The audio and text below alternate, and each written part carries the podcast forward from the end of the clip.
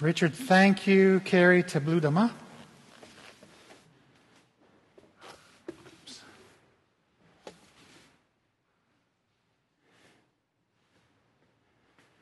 Tulomu Nalerhi. Welcome home as we gather in this place today, in this sacred space, to worship and to celebrate. You know, there are some old-timey words that I wish we still used.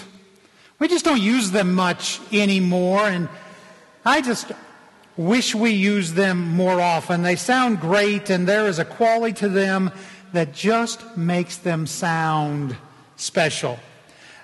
You know the kind of words I'm talking about. A word like Weisenheimer. Do you ever hear Weisenheimer anymore? What a great word. Basically, it means smart aleck. But the word just sounds so wonderful when you say it. So you can say to your kids, don't be a Weisenheimer. They'll have no idea what you're saying, but it sounds so good. Or the word horsefeathers. Does anybody hear the word horsefeathers anymore? I just love the sound of the word. It means claptrap. Or the word claptrap, which means nonsense. Help me out here. Can you think of any old-timey words that you just love but you just don't hear anymore? Go ahead, Cindy. Discombobulate. Discombobulate, which means? Yeah, things are all kind of just scattered, messed up. Okay, somebody else. Good word. Anybody else have one? Not giving you enough time to think about it because you know many. Mercy on me. Okay, good one. That's, yes, Southern. Beth. Whippersnapper. Young whippersnapper. Yeah, that's great. In the South, when your child gets in trouble and you're talking to an old-timer about it, he or she may say to you, did you give them down the road? Does anybody know that phrase? Did you give them down the road? It means did you chew them out? Perhaps or perhaps not, you have heard the word shinnicked. Does anybody know the word shinnicked? It just simply means to be very, very cold. So cold you're paralyzed. I have to sit in front of the fire for a while because I'm shinnicked since I've been outside. Well, you may not have heard that one, but surely you've heard the word Tommy Rot. Do you know Tommy Rot? Utter foolishness. Or hogwash, which means untruth, a lie. Oh, Steve, so far your sermon is just piffle, which means hooey, which means lacking in substance. Whatever you do, Melanie, don't lollygag or you'll be late. It was like we planned that. In our scripture today, there is one of those old-timey words that is just so wonderful to say and to hear. It just sounds so great. Listen for it as I read the scripture. I will stand on my watch post and station myself on the rampart. I will keep watch to see what he will say to me and what he will answer concerning my complaint.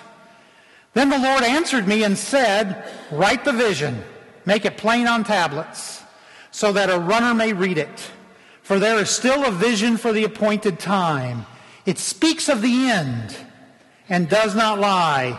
If it seems to tarry, wait for it. It will surely come. It will not delay.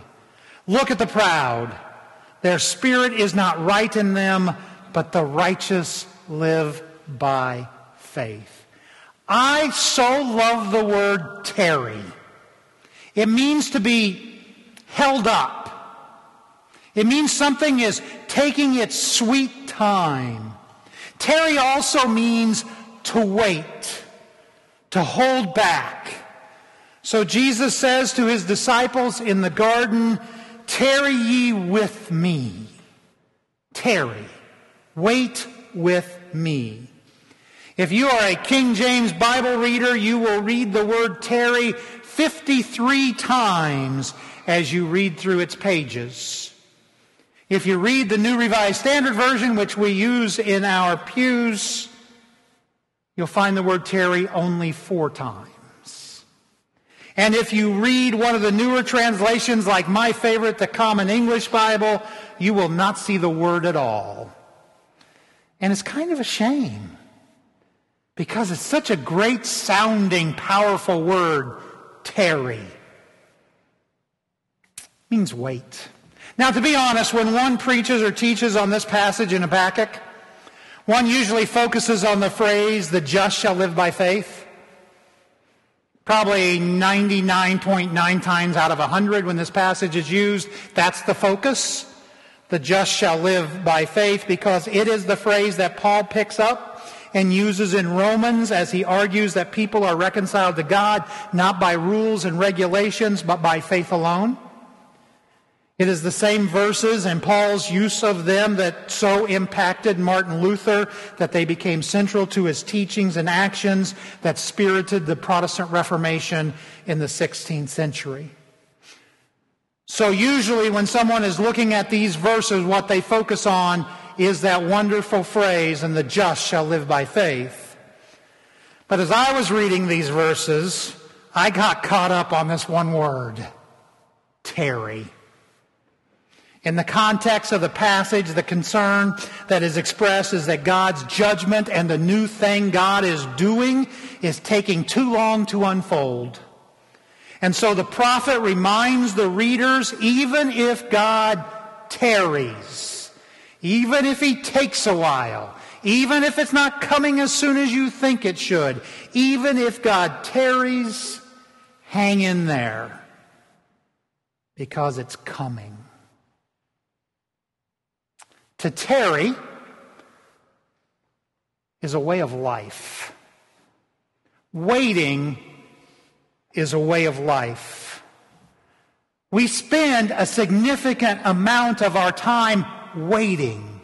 Waiting for this to happen, waiting for that phone call, waiting for this package to be delivered, waiting to hear news about so-and-so. We wait and we wait and we wait. I remember when I was a kid and I would order something from the back page of a comic book or a catalog, I would pine away. Oh, pine! That's an old-timey. I would pine away waiting for it to arrive.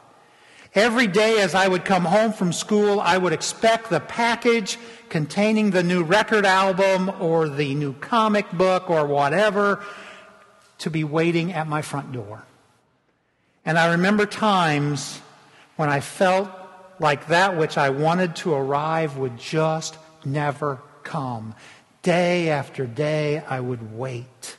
And the longer I tarried, the more helpless I felt. Waiting is just a way of life. The first Star Wars movie came out in the spring of 1977. It was the first date that Judy and I had where actual money was spent. Do you remember the way the first Star Wars movie ended? Oh, not at the very end with all the music and stuff, but when Darth Vader spins out of control in his fighter, do you remember that scene? I didn't know it at the time, but I quickly surmised that another Star Wars movie must be on its way, because if there was ever a scene that set up the sequel, it was that one. And I waited for the next one, and it came and went. And then I waited for the next one, and it came and went. And then I waited several years for the next one, and it came and it went, and so on and so on. And now I am waiting, because on December 20th of this year, the 9th and final of the original series comes to theaters. So it would be a true statement to say that my entire adult life, 42 years, has been waiting for the next Star Wars movie to come out. Waiting is a way of life. When you've been to the doctor and they've ordered the tests and then you have to wait for the results, it can feel like so long.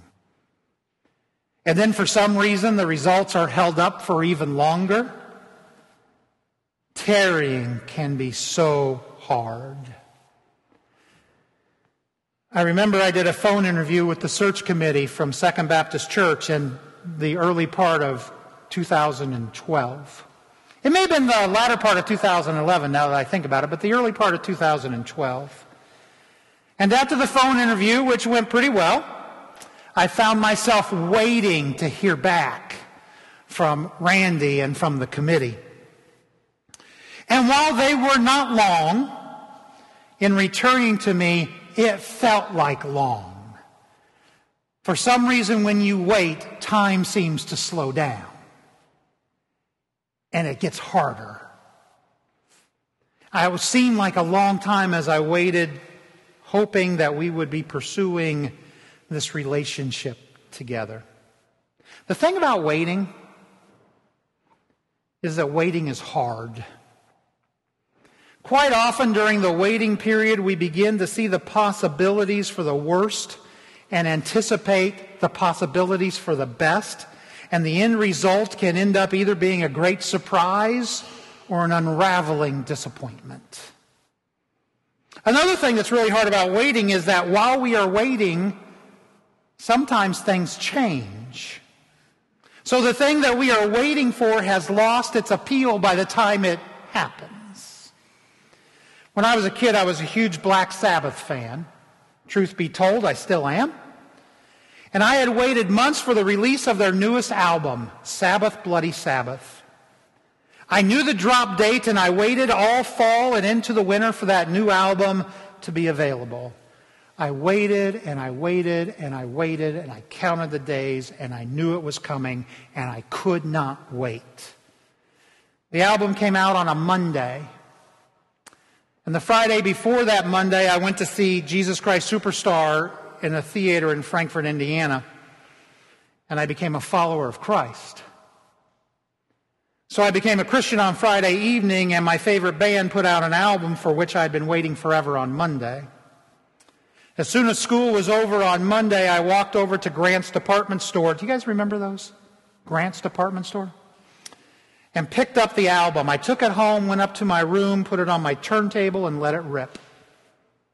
I studied the album cover. It was a depiction of a man being tortured by demons while he died in a bed with the number 666 on the headboard.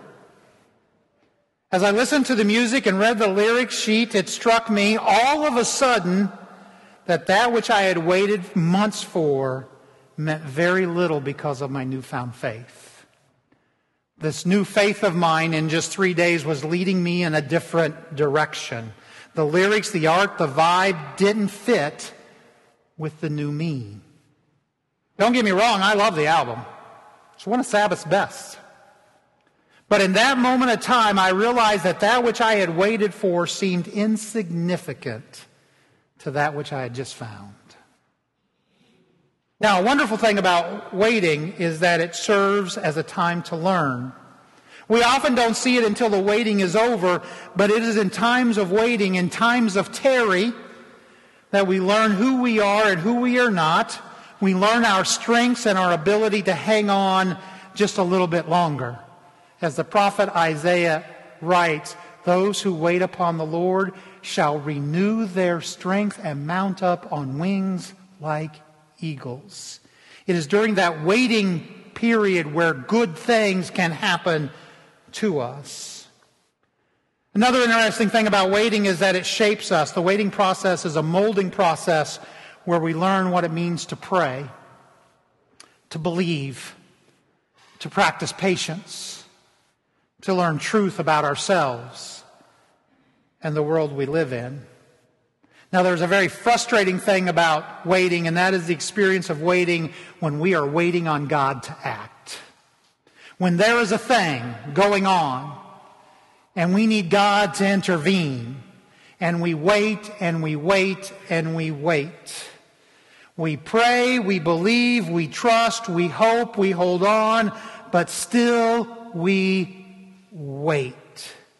Sometimes we want to yell out like Job, enough of this waiting. God, show up in this moment.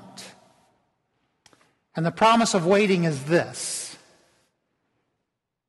God will show up.